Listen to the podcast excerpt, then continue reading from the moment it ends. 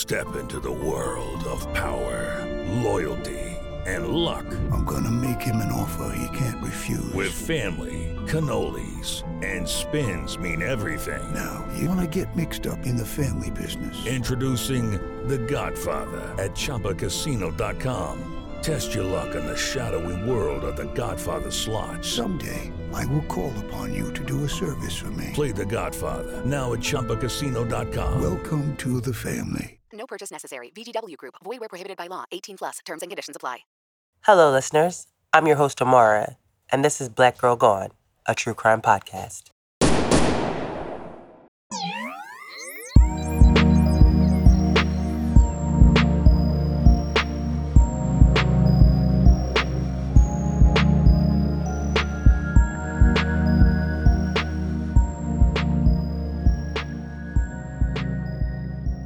On this episode of Black Girl Gone, we tell the story of Latoya Figueroa, a 24 year old woman who disappeared from Philadelphia in July 2005. At the time Latoya disappeared, she was five months pregnant and the mother of a seven year old. A month after Latoya disappeared, her body was found in a lot in a suburb of the city. At the time, Latoya's story was pretty much unknown by the public. This is Latoya's story. Have you ever heard the term missing white woman syndrome?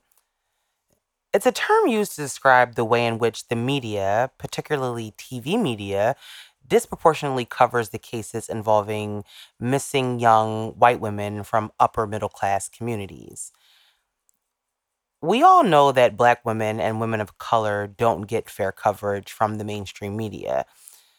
They sometimes come from communities that are low income, but even when they don't, they still don't get the same coverage. And all black and brown people don't come from poor communities. We live in every community. And no matter where we come from or what the story is, the mainstream media does not care. Latoya's story became a victim of missing white woman syndrome in many ways. In 2005, if you were not living in Philly or the surrounding suburbs, you probably did not hear about the disappearance of Latoya Figueroa when it happened. For those who don't know already, I'm from Philly. And in 2005, you know, I was getting ready to graduate from high school. I was old enough to understand that the world was cruel, but still naive enough to think that there was good in everybody. I was living a world apart from Latoya, the mom, and the waitress. Latoya Figueroa grew up in West Philly.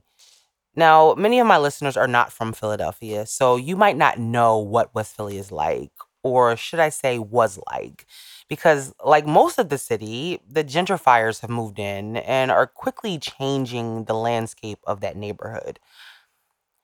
But West Philly in the 90s was pre-gentrification and this area like many others in Philly struggled with crime and poverty. And so the Philly Latoya grew up in was that Philly, not the gentrified version.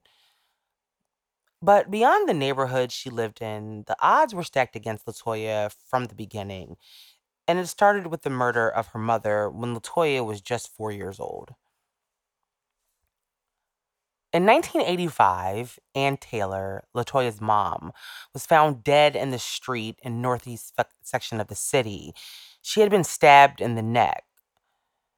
Now, I couldn't find any information about Ann Taylor or her murder other than how she was killed. But her mother's death haunted Latoya, and she always feared that she might meet the same fate. After Latoya's mother died, she was raised by her maternal grandmother and other members of her mother's family. People who were close to Latoya said that she struggled growing up without her mother, like most people would have. I mean, losing their mother so tragically and at such a young age. Her father, Melvin Figueroa, also lived in the city, but in the southwest section of the city. There isn't a lot of information about their relationship, but Latoya's friends said that they were not close. Latoya went to West Philadelphia High School, which, speaking of gentrification, is now an apartment building that has $2,500 a month lofts. But when Latoya was at West Philadelphia High School, she participated in a few activities and she really loved music. And so she ended up joining the choir. But in high school, Latoya was also going to lose another person that was close to her her grandmother, her mother Ann's mother. She died, and Latoya ended up living with her uncle. And that was just another devastating loss for such a young life. Now, both her mother and her maternal grandmother were gone. But life for Latoya would change dramatically in a different way in high school, too. When Latoya was 17, she got pregnant. While in the choir, she had met a boy named Anthony Williams, and the young couple started dating. The high school sweethearts fell for each other really quickly, and before you know it, Latoya was pregnant. Latoya ended up giving birth to a little girl, and for a new mother whose mother died when she was so young, being a mom was the most important thing in the world to Latoya. After high school, like a lot of young love, Latoya and Anthony's fizzled out and they went their separate ways. But despite ending their romantic relationship, the young parents maintained a really cordial co parenting relationship. Latoya never got a chance to go to college. It just simply wasn't in the cards for her. In high school, she had dreamed about becoming a nurse, but working to take care of her daughter took priority over going to school. Around 2003, Latoya started working at a TGA TGI Fridays that's in Center City, which is what we call downtown here in Philadelphia. And the Fridays location Latoya worked at was actually a really popular location. It was right on the Parkway, which is, you know, right in the middle of the city, right near where the art museum is. And that same year, ironically, that Latoya started working at that Fridays, I actually had my 16th birthday dinner there. And now that I kind of realize that she worked there, I always wonder like, did our paths ever cross? Because I actually went there a lot. So by 2005, Latoya had been working at the Fridays for two years, and her daughter was now seven. Latoya was only 24 at this time, and she had been dating a few guys, and then she eventually met a guy named Stephen Poaches. Now, it's not exactly clear how Latoya met Stephen, but my assumption is that from the beginning of this relationship, things were very rocky. Now, Latoya would eventually get pregnant again, and this time it was Stevens. And despite the issues in their relationship, Latoya's family and friends say that she was excited about her pregnancy, and she was especially excited that she was going to be having another girl. But in July 2005, all of Latoya's worst fears came true when she disappeared. Because she never got a chance to meet her newborn baby or finish raising her seven year old daughter. On July 18th, 2005, Latoya had a prenatal appointment at Pennsylvania Hospital, which is located in downtown Philly, aka Center City. Now, Latoya had asked Stephen to go with her to her appointment. Latoya met Stephen at his home in Southwest Philadelphia, and they drove downtown to check on the health of their unborn child. Now, according to reports, when the pair got to the doctor's office, they were unable to pay the $35 copay, and therefore they left without seeing the doctor. Now, I don't know, but for some reason, I really don't believe that they couldn't pay the copay. I, I think it was something else. Like, I don't know why, but it's just odd because Latoya would have known, you know, that the copay was $30, $35 before she got down there. And so I kind of think that, you know, Stephen probably told her that he was going to pay the copay or they maybe had some discussion about it. And then once they got down there, he either changed his mind or he was just being a jerk. But the fact that they, you know, just didn't have the money altogether just didn't make a lot of sense to me. So, according to the initial reports, after Latoya and Steven left the doctors, they went to go get something to eat at a local takeout restaurant, and then they went back to Steven's apartment for a little while. Now, according to Steven, Latoya stayed at his house until about 3 p.m. and then she left. But that was the last time anyone saw or spoke to Latoya. Anthony, the father of Latoya's oldest child, noticed on the 18th that something was off. He had tried to call Latoya, but she didn't answer the phone, which was odd for her because she always had her phone with her. So the next day, July 19th, Anthony went to the home that Latoya had been living at with her daughter and her uncle and her cousin. Now, he still hadn't heard from Latoya, but he went to the house to pick up their daughter. Now, when Anthony got to the house, their seven year old daughter told him that her mom didn't come home the night before. And Anthony immediately started to worry. Latoya was already not answering the phone, and now he finds out that she never came home the previous night. Latoya took nothing in life more seriously than being a mom to her daughter. So she wouldn't just be out all night without anyone knowing where she was. The first thing Anthony does is call the Fridays where Latoya worked to see if she was there. But Fridays tells Anthony that Latoya didn't show up for her shift that morning. Now, there are conflicting reports about whether or not Latoya was scheduled to work on the 18th. Now, the restaurant would not comment about Latoya, but Anthony was able to confirm that Latoya was supposed to work the next day, the 19th, but she never showed up. Now, Anthony at this point is sure that something is wrong.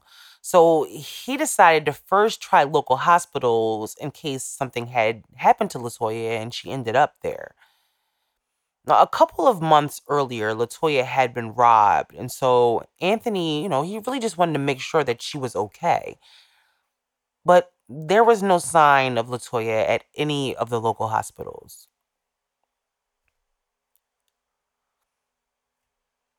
After a few days, on July 21st, Anthony informed Latoya's friends and family that she was missing. And then he called the police to file a missing persons report. As soon as Latoya's family and friends learn that she's missing, they immediately start searching for her. And once police received the report that Latoya was missing, you know, it had been over 48 hours, and so they launched an investigation. Police started speaking to the people closest to Latoya, but no one had spoke to Latoya since the 18th. Within days of Latoya missing, her family was posting flyers all over the city. They started contacting local news media in an attempt to bring more attention to Latoya's story. But it would take several days before the Philadelphia media would really pick up Latoya's story. And it was mostly because Latoya's family and friends became hard to ignore. Now, a distant cousin of Latoya's was a city councilman in Philadelphia at the time. And that, along with the pressure from Latoya's family, really helped push Latoya's story into the headlines here in the city. And once people began to learn about Latoya's story, almost everyone was fascinated by the story of the beautiful missing pregnant woman. In a city like Philly, we see a lot of violence, and, and sadly, we are almost desensitized to the violence that's going around us. But women don't really go missing in this city, not like how Latoya went missing. And so her story, when it hit the news, people really started to pay attention. As police investigated the disappearance, they learned that, as far as anyone knows, the last person to see Latoya was Steven, the father of her unborn child. Now, when police initially speak to Stephen, he tells them that when Latoya left his home, she was fine. He said that she left peacefully, but he didn't know where she had gone after, and he hadn't spoken to her since that day either. Now, early on, people, including Latoya's family, had suspicions about Stephen, but the police said that he was being cooperative. Now, Latoya's father, Melvin, quickly became the other face of the story. Despite reports that Latoya and her father didn't have the best relationship, when she disappeared, he did what any father would do. Melvin, along with the rest of Latoya's family, held vigils for Latoya and pleaded to the public to help them find her. The missing person flyers with her picture were all over the city. But days went by and there's no sign of Latoya. Step into the world of power, loyalty, and luck. I'm gonna make him an offer he can't refuse. With family, cannolis, and spins mean everything. Now, you wanna get mixed up in the family business. Introducing The Godfather at ChumbaCasino.com. Test your luck in the shadowy world of The Godfather slot. Someday, I will call upon you to do a service for me. Play The Godfather now at ChumbaCasino.com. Welcome to the family. No purchase necessary. VGW Group. Void where prohibited by law. 18 plus. Terms and conditions apply. As the search for Latoya continued, the public suspicion of Stephen grew. Despite the police telling everybody that he had been cooperative, people knew that in cases like this, uh, the significant other is usually a suspect. Now, police had talked to Anthony, who was ruled out.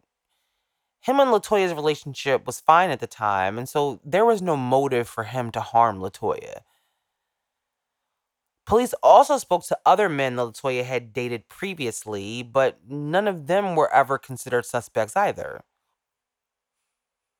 And as the days went by, more information about Stephen and Latoya's relationship started to emerge. At the time Latoya disappeared, her and Stephen were not together. And apparently, Stephen had gotten another woman pregnant a few months before Latoya. So Stephen wasn't just expecting one baby, he had been expecting two. So Stephen had a lot going on, but police didn't know if that made him a murderer. A little over a week after Latoya had disappeared, police searched Stephen's car and apartment, but didn't find anything suspicious. No blood, no DNA. However, when police searched the home, they did find out that there was a woman listed on the residence. And they learned that that woman, whose name was Lisa, was the woman who had just given birth a couple of weeks earlier to Stephen's other child. Now, Latoya's friends say that this woman was his ex girlfriend, but I'm 100% sure that they were more than just exes. I mean, she had legit just given birth to his child. That doesn't really sound very overt to me. Latoya's cell phone had not been used since the day she vanished, and there was no activity on her bank account either. So it was pretty obvious from the beginning that Latoya did not leave on her own. As suspicion started to mount on Stephen, he was really starting to feel the heat. A local radio show had invited Melvin, Latoya's father, to come on to talk about his daughter and search for her. Now, the radio station was Power 99, and it's a local hip hop and R&B station here in Philly. And he was interviewed during a show that used to come on late night and was hosted by a DJ named Golden Girl. Now, if you're from Philly and you're old enough, you remember the Golden Girl and her show. Now, Golden Girl's show played, you know, slow jams and talked mostly about sex, you know, after hours kind of freaky stuff. But that night that Melvin called in, callers had been discussing Latoya's case and that just lets you know like how big of a story this was and how big it became especially to you know the black and you know latino community here in the city Now, I tried to find the actual audio from that interview, but it wasn't publicly available. And I assume that's because after the interview, um, the interview was ended up handing handed over to police as evidence. So when Melvin is interviewed, he tells Golden Girl that Stephen has not been helpful in the search for his daughter. And Stephen was listening. And when he heard Melvin's interview, he was upset. And so he decided that he was going to call into the show that night in an attempt to defend his actions. When Stephen calls into the show, he said that the reason why he wasn't assisting in the searches for Latoya was because her family already thinks that he had something to do with her disappearance. And his defense is that he can't trust them because of their suspicions of him. He also says that police are making it seem as if he's ducking them when, in fact, he had just come from the police station before he called into the show. He told Golden Girl that, you know, he wished that Latoya would pop up and so that, you know, all these people would leave him alone. But throughout the interview, Stephen kept referring to Latoya as a female. And you know what he meant by female. You know, you know what men mean when they say female in that way. He probably really wanted to say bitch, but he knew that that wouldn't go over very well. I mean, when Golden Girl asked him to at least refer to Latoya as his baby mama, he wouldn't even do that. He during that interview, you know, he also addressed the rumors about the other woman who had just given birth to his child, saying that he never hid the two women from each other and that he had told Latoya not to worry about this other woman because this other woman wasn't worried about her. Which, as a woman, I know is a bald faced lie. First of all, these women did know about each other, but according to Latoya's friends, the women were not getting along. Latoya's friends say that she wasn't a fighter, but up until recently, she had really avoided confrontation her whole life until this situation with Stephen. Now, remember when I said that Latoya had been robbed a little bit before she disappeared? Well, her friends said that Latoya's purse was snatched and that they always thought that the circumstances were suspicious. At the time, Latoya was two months pregnant and had been arguing with Stephen Poaches' ex girlfriend, other baby mama. They had suspicions that the other woman was actually involved in the purse snatching. But in that interview with Golden Girl, Stephen actually denies that Lisa had anything to do with Latoya being robbed.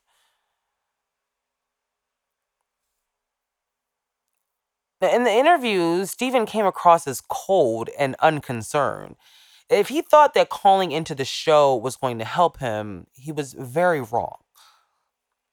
He showed absolutely no concern for Latoya at all, and he was far more interested in defending himself.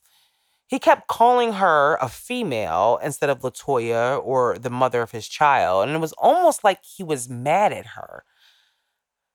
He said that when he last saw her, you know, everything was fine. So why was, you know, why was he so angry during the interview? He ended up telling Golden Girl that, you know, if he ended up seeing Latoya again, that, you know, he was going to make sure that she was okay and that he didn't want to see her anymore. But what did Latoya do to him? Like I said, Stephen had told police that when Latoya left his home that day, everything was fine. And now she's missing and he seems angry. So, like I said, the interview did not help Stephen. And shortly after that interview, the police ended up naming him as a person of interest. Now, as the days went by with no sign of Latoya, her case began to gain more and more attention. A reward for information grew to $100,000 which, if you know anything about rewards in these cases, that's a huge amount of money, especially in such a short amount of time. But the reward was fueled by donations from Fridays where Latoya worked and rapper Beanie Sigel, who's from Philly. And eventually, bloggers started to notice the inadequate news coverage that Latoya's case was getting. A few weeks before Latoya went missing, Natalee Holloway went missing while on vacation in Aruba. And her disappearance had been headline grabbing news ever since. Now, eventually, after being guilted into covering the story, some mainstream media outlets did cover Latoya's case. And her story was even featured on America's Most Wanted. But it never garnered the attention that it would have had Latoya been white. After almost a month of searching, police were hitting a dead end. They were unable to find any sign of Latoya, and although the walls had begun to close in on Stephen, they didn't have any actual evidence that Stephen had anything to do with her disappearance. But that all changed when a tip came into the police station from a friend of Stephen's. Javon Alston, a friend of Stephen's, called police to tell them that Latoya was dead and that Stephen had killed her. Javon knew this because he had helped Stephen dump Latoya's body in Chester, right outside of Philadelphia. Now, according to Javon, on the night of July 19th, Stephen picked him up from his home in Chester. Javon said that Stephen had a gun in his hand and told Javon that he needed his help dumping a body that was in the trunk of his car. Javon told police that he was afraid of Stephen, who had this gun in his hand, and so he went with him to a wooded lot that was about 50 yards from where Javon lived with his mother. Javon said that Stephen told him to pop the trunk and help him get this body out. And then he said once the trunk was open, that he could see the body was inside of a trash bag. He said he couldn't see the victim's face, but he could see that she was naked and that her hands had been duct taped behind her back. He could also tell that she was pregnant. Javon says that Stephen told him to take the body out of the trunk or that he was going to put a hole in his head. He told police that he tried to grab Latoya's arm, but that he just couldn't do it. He said that's when Stephen pulled Latoya's body out of the trunk and that it fell to the ground. And then Stephen drug her body by the feet to the wooded lot and left her there. Javon said he got back in the car with Stephen because he was afraid of him, but once they drove off, Javon said he jumped out of the car and ran away. He said later on that day, Stephen called him and asked him, you know, what was up with him. And Javon said that he told Stephen that he needed to find God and repent. Stephen allegedly threatened him and said, You know what happens to snitches, right? Fear, according to Javon, kept him from saying something to the police about what he knew but some suspect he only came forward because of the large reward that was being offered. Police soon learned that Stephen had also told another man named Walter Myatt about murdering Latoya and had asked Wyatt to help him move her body. He tells Walter that someone else knows about the murder and he's afraid that that person might tell police and take them to Latoya's body. But instead, unlike Javon, Walter called the police right away. And so police questioned Walter, and when they were satisfied that he didn't have anything to do with Latoya's disappearance, they asked Walter to set Stephen up by agreeing to go with him to move the body. And Walter agreed to help. On the evening of August 20th, 2005, police followed Stephen and Walter to Chester, where Stephen led them right to Latoya's body. Latoya and her unborn child were found in that wooded lot where Javon said Stephen had dumped her. She had been there the whole time. She was never actually missing because she never left Stephen Poaches' home that night. Stephen had led them right to Latoya's body, and that's where he was arrested. Armed and wearing a bulletproof vest, Stephen Poaches was taken into custody and charged with two counts of first degree murder.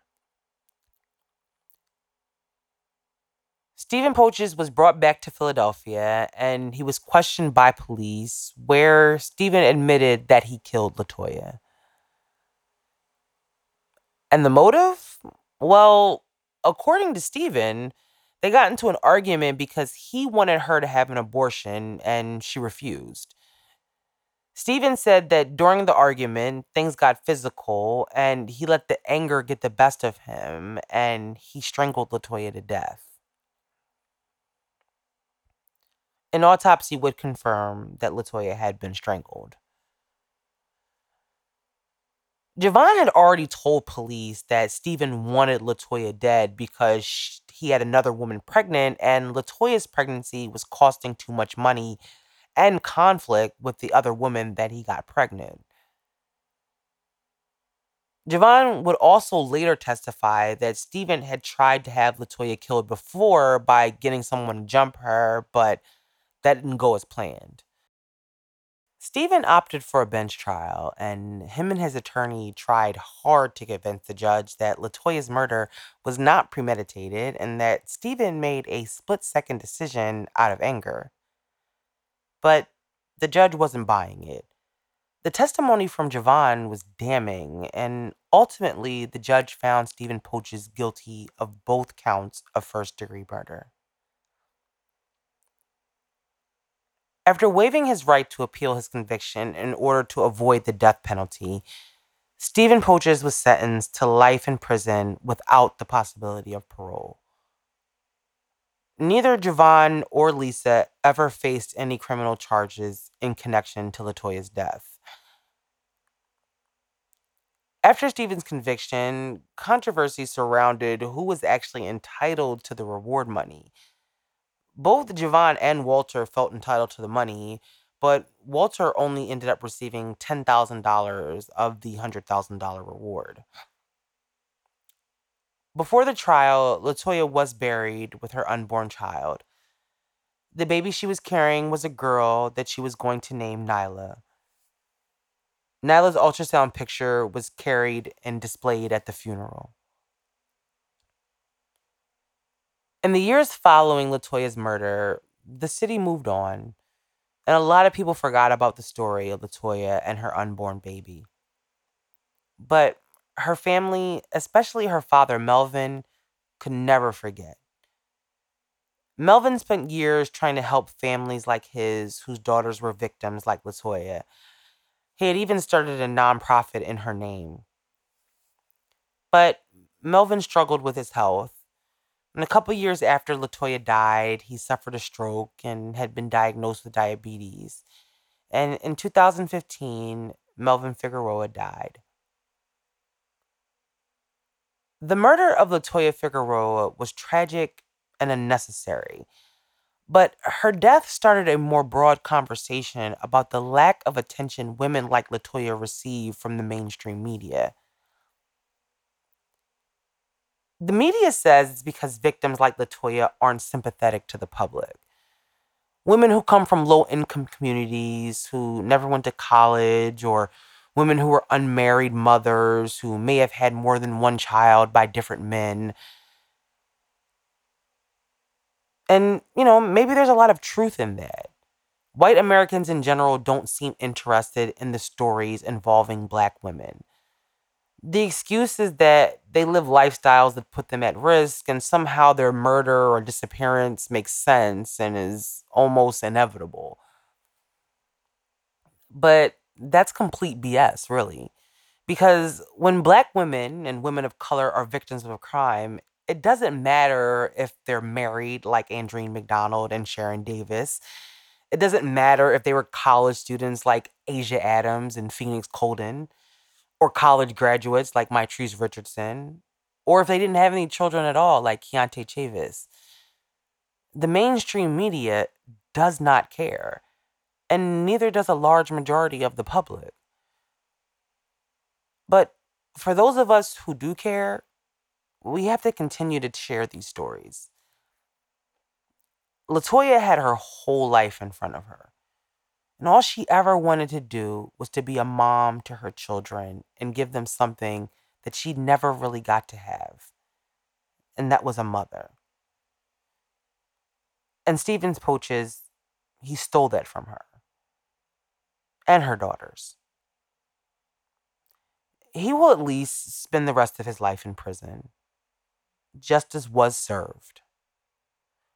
But there are other women just like Latoya whose stories have never been told and whose memories have been forgotten. But I'm going to try to tell as many of those stories as I can using this platform. Thank you for listening to this week's episode. We will be back next week with a brand new story. Don't forget to leave us a rating on Apple Podcasts. It helps our show grow so we can continue to tell these stories. Like us on Facebook and follow us on Instagram at Black Girl Gone Podcast.